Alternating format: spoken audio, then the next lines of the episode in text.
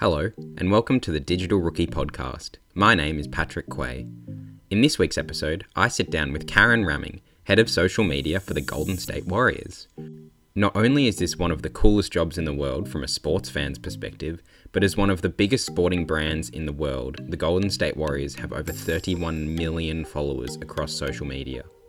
Karen and I discuss the year that has been 2020 and some of the opportunities that have presented as a result of the changing digital landscape. I also asked Karen about the role of women in the sports marketing digital media industry, her role models, and how the great culture at the Warriors makes it such a fantastic place to work. If you enjoy this episode, then make sure to let me know in the review section on Apple Podcasts. I really appreciate any feedback. If you wish to connect with Karen or myself on LinkedIn, you can find links in the description below. Make sure to follow at Digital Rookie Hub on Instagram for more content and visit our website, digitalrookiehub.com. While you're at it, don't miss an episode of the podcast by clicking that subscribe button. Okay, I think that's enough rambling on from me. Enjoy my chat with Karen. So, Karen, thank you so much for joining me on my podcast today. Yeah, thank you for having me. And uh, joining me from across the world as well. So, um, love getting the Digital Rookie podcast going a bit international lately. So, yeah, can you give just a bit of an insight into your professional background and your experience? Absolutely. So, my current position is the senior manager of social media with the Golden State Warriors and Chase Center. Um, obviously, this is an insanely cool job, and I am so, so grateful to have it. And kind of how I ended up here is it can be a bit of a long story, but I think that it's worth it just to kind yeah. of show the progress from undergrad to getting to a senior senior management position at a global brand such as this. I graduated from the University of Oregon. I attended two colleges, but U of O is the one that I graduated from. While I was there, I was part of the journalism school and I was um, studying journalism with an emphasis on public relations because I had the intention of going into a more traditional PR role upon graduation in the food, beverage, and hospitality industry. Okay. Uh, I bartended through college and after college, so I was just like really comfortable in that space. So it's like PR in that space, perfect. And around midpoint my junior year, I realized that I should probably get some actual hands-on experience in the PR world beyond my classes. So I sought out an internship, and it turns out that the student section on the University of Oregon campus was hiring hiring it's student led student run so it was you know hmm. a student internship um, and i had never really considered sports as a career path before um, you know i ran through high school and a little bit in college and so i was really familiar with athletics and i love athletics but i just didn't think of it as a viable option so when this internship popped up i was like you know let's just give it a shot like let's see if sports could go anywhere um, so I worked with the Oregon Pit Crew as their PR director for about a year and a half. Um, I say PR director, but it was really kind of a blend of PR and marketing. We would do a lot of tabling for events. I would draft and send out press releases. I would help manage social media handles. Um, I'd reach out to Pac 12 Network, for instance, came to one of our events um, when we were unveiling that year's new t-shirt. Uh, the big thing about pit crew is when you're in you get like a custom t-shirt from nike and sometimes you get a pair of shoes. Okay. And so it's kind of this blend of pr and marketing. And toward the end of my senior year i decided to actually pursue sports. And so i reached out for an informational interview with the director of marketing for tracktown usa which is a nonprofit event organizing committee in eugene. They put on like the olympic trials the ncaa championships just all the major track and field meets there and I did it with the intention of just kind of understanding her background and how she got to work in sports. And toward the end of it, she actually mentioned, you know, our PR director, he's looking for an assistant. I think you'd be a good fit. And so then it turned into an actual job interview, got the job, and I worked in a PR role for Tracktown for about six months. Um, you know, I was drafting and sending press releases, working in the media mix zone, but then part of my job was also social media. And I point that out because keep in mind this was 2015. This was before there were a lot of social media specific roles that were even available. Um, it by no means was even like a legitimate career path for a lot of folks. You know, they kind of just as a line item as somebody's job rather than somebody's whole job. Mm-hmm. And while I was working at Tracktown, I realized that that was the part of my job that I enjoyed the most. You know, it kind of takes this unique blend of the communications aspect of public relations as well as the creative blend of marketing and you put them together and you essentially have social media but you get to also engage directly with fans and so while i was realizing this um, i was chatting with somebody who worked for pac 12 network over twitter dms and he was like you know it's not full time, but my boss, he's a big track and field fan. He noticed the work that you're doing on Tracktown's accounts. He's impressed, and we always are accepting applications for part time freelance social media producers. And I was like, oh, okay. So I applied, and probably against better judgment, honestly, I left my full time salaried good job in Eugene to move down to the most expensive city in the United States and work part time for non guaranteed hours at $15 an hour and bartend full time on the side. Um, and it was kind of just like a, I was like, you know, if I want to try this, I have to go all in and I have to give it a shot. So that was my year giving it a shot. Um, after a year of doing it part time, I was promoted to full time. My third year at Pac 12, I was promoted to managing the social media team. So I had anywhere between five and six direct reports at a time. And then after managing the team for a year, I saw the job posting for Golden State Warriors and I was like, okay, like I might as well. That sounds pretty cool. Yeah. yeah. And so I was like, okay, like let's give it a shot. So I submitted the application. Honestly, didn't think I would get a call back. I was, you know, there's just like rumors about the NBA being like so hard to get into and really hmm. exclusive and you have to know someone. I didn't know anyone. I, it was a cold application. I had no leads internally or anything but I got a call and I got the job. And now, almost two years later, I am here. well, that's a great story. And I mean, you know, the things we do to work in sport, right? And the social media gig at the Golden State Warriors, it pretty much doesn't get much bigger than that. So, congrats. Yeah. And uh, like, I guess we'll go further into that role today. So, obviously, bit of elephant in the room at the moment with COVID bit sick of talking about some of the challenges that it presents. So I wanted to ask you more about some of the opportunities that COVID's presented the Golden State Warriors from a social media kind of perspective. Can you give us an insight into what you guys have done over the break? And you haven't been involved in the NBA bubble, but what kind of opportunities has that presented you in the last kind of like six months? Yeah, I mean, the last six months in the best way possible have been the longest six months of my career um, you know typically working in sports obviously you don't know honestly you don't know anything outside of the schedule like as for what's coming and so you do have to react really quickly and be able to make you know agile decisions and do the right thing and do it right the first time and make sure that it comes out within the news window um, and so that's kind of how we're used to operating already but then with COVID, it was just, you know, it, it was completely unknown. Like anybody who claims to have known how to handle COVID and the season being suspended, you know, the day that it was announced, like I just, it was completely new for us um, and for everybody across the league and for everybody across sports.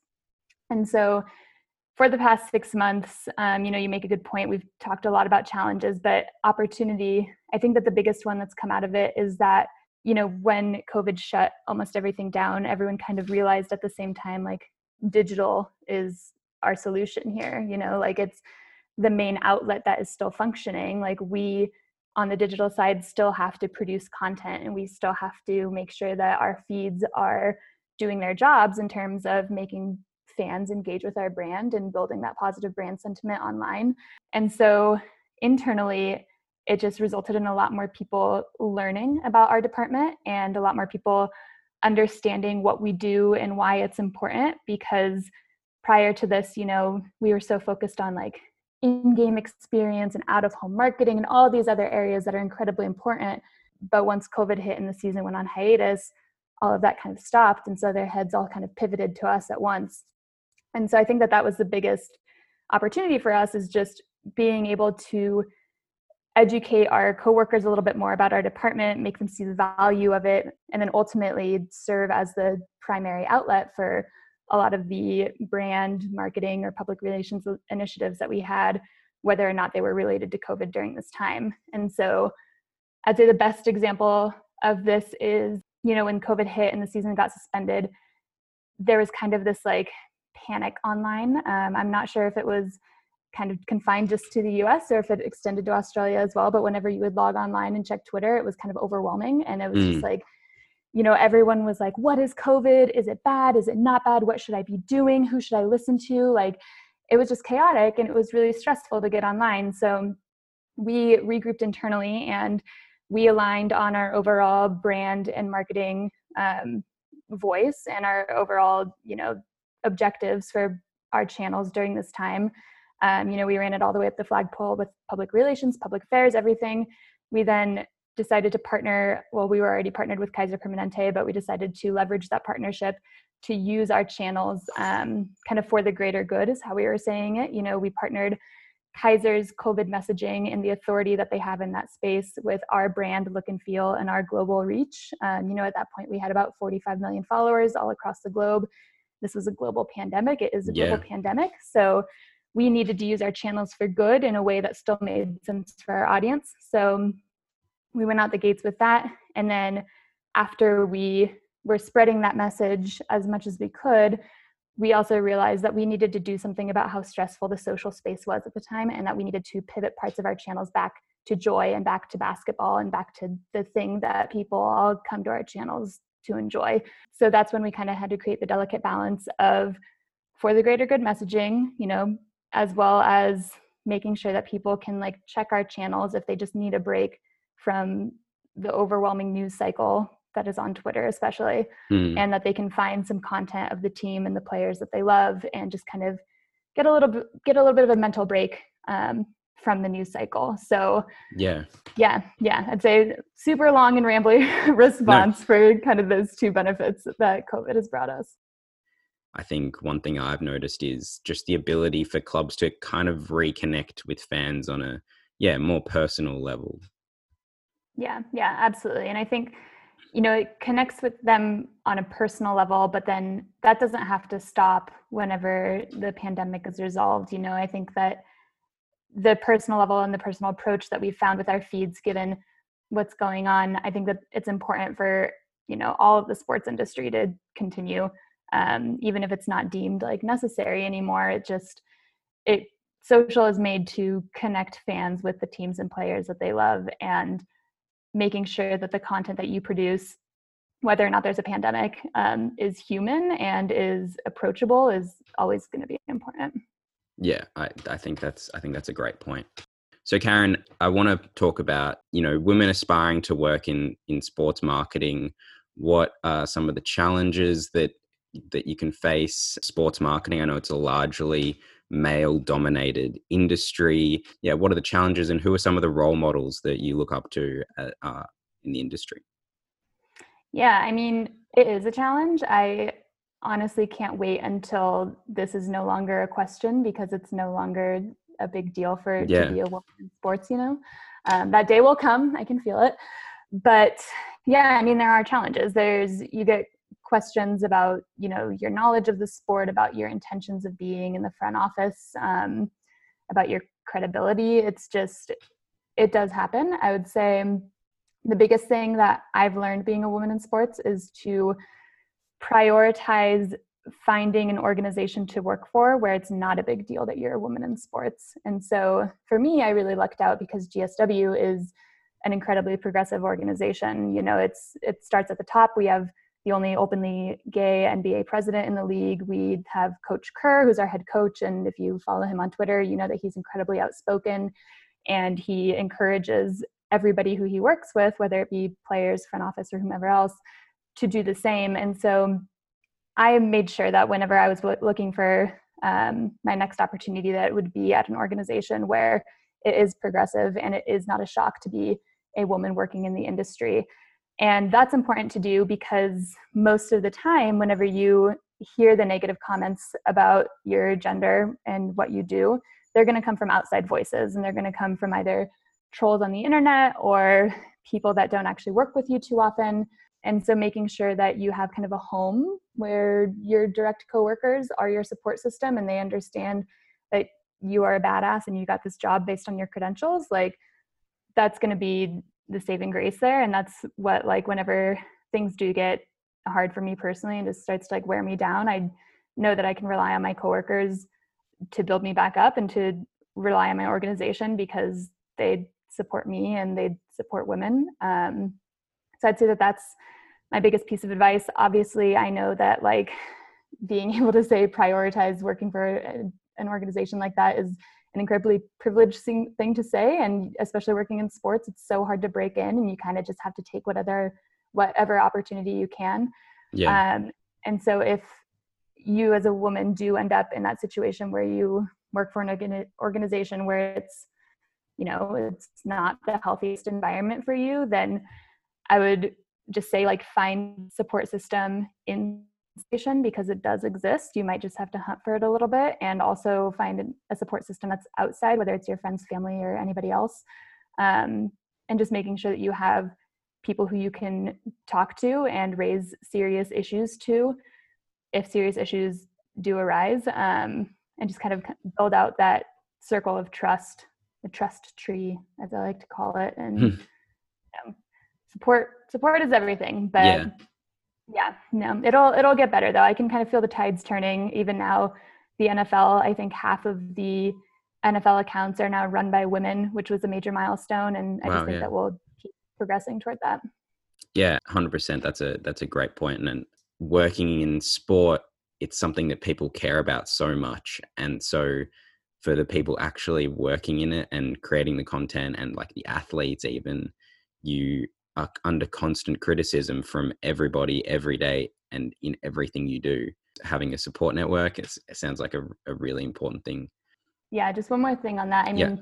you're absolutely right about the criticism and that's going to come regardless of whether or not you're a woman in the industry just by nature of working in social everything literally everything you do is public mm. and it's impossible to create one piece of content that everybody likes. And so that is the other part of things is like being able to develop a thick skin and being able to distill you know just like negative noise into legitimate criticism and take that back to help affect your work but then also understanding when you know the negative comments are coming like which ones are valuable and which ones are not and which ones are warranted and which ones are not um, which honestly just takes time in the industry. And part of the support system as well um, is just making sure that you like have a mentor. And for me right now i'm really lucky that my direct boss and her boss are both women and i've never reported to two women before. And like yeah.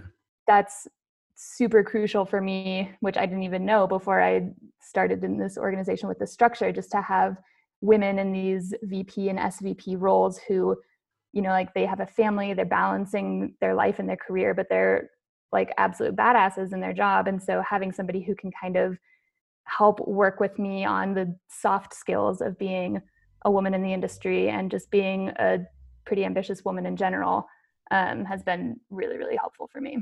Yeah what are what are their names just so anyone listening if they want to like find them on linkedin or something? So amanda chin is my boss. She is the vp of brand marketing and Jen Millet is her boss. She is the SVP of marketing, and she was actually today just named um, one of Sports Business Journal's top game changers in the sports industry. So, wow, that's that's yeah. awesome. That's yeah, that's the great. pinnacle. Yeah, yeah. So I want to move on a little bit, just onto kind of your role more specifically. I think one thing you mentioned briefly, and we kind of touched on it, but some of the challenges uh, that you have to deal with internally as the manager of the social media strategy, pressure from other parts of the business, and dealing with yeah those relationships in internally. Yeah, that's. I mean, I'd say that that's the main part of my job. Honestly, it's also the trickiest part of my job, and it's.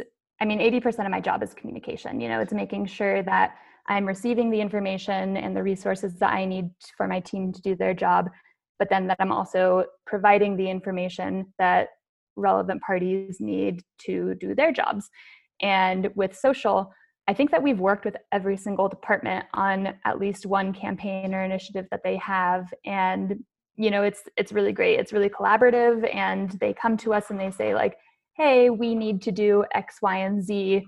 How can this work on social? Which is a really healthy approach that i appreciate so much. You know at the beginning early stages of social media, it was the oh, just put it on social approach, mm. and you're the last one looped in, and you just like get this asset that you didn't approve, but you have to post it with this language that you didn't approve. But now, you know, things are kind of turning, and myself particularly, but my team in general is pulled into these conversations earlier, so that way we can get ahead of those kinds of requests for what they want on social and we go into them you know never saying no outright but instead saying what about this instead because mm. a lot mm. of the times the objectives or initiatives don't make sense for our social channels like that's just how it is you know I mentioned we have a super global audience. The majority of them live outside the United States. Um, so that means that the majority of our followers can't attend a game. You know, they like, why would we push tickets on organic social? And that's just like a really easy example.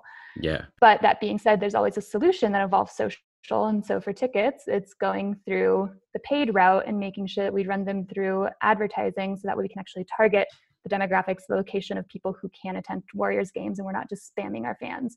And same thing goes for a lot of other department initiatives. Um, you know, that might be a topic that wouldn't resonate with our main Warriors handles fan base, but it would resonate with our community handles fan base. And so we're like, you know what, let's feed that content through our community handle. And if it's appropriate, then we'll amplify it on GSW.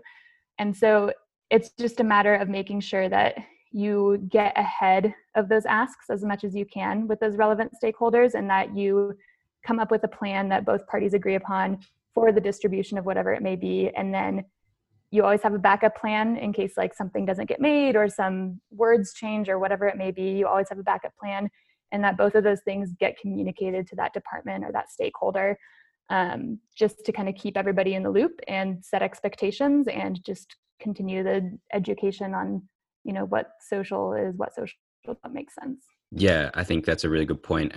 In terms of creating an engaged audience base online you want to make sure that the content that they're getting is relevant and makes sense to see. I, I don't need to see golden state warrior, warrior ticket ticket no? promos from melbourne unfortunately as much as i'd love to go to a game that wouldn't make you buy a ticket yeah well there's there'd also be plane tickets involved and uh, but yeah, I think I think that's a, a, a really good point.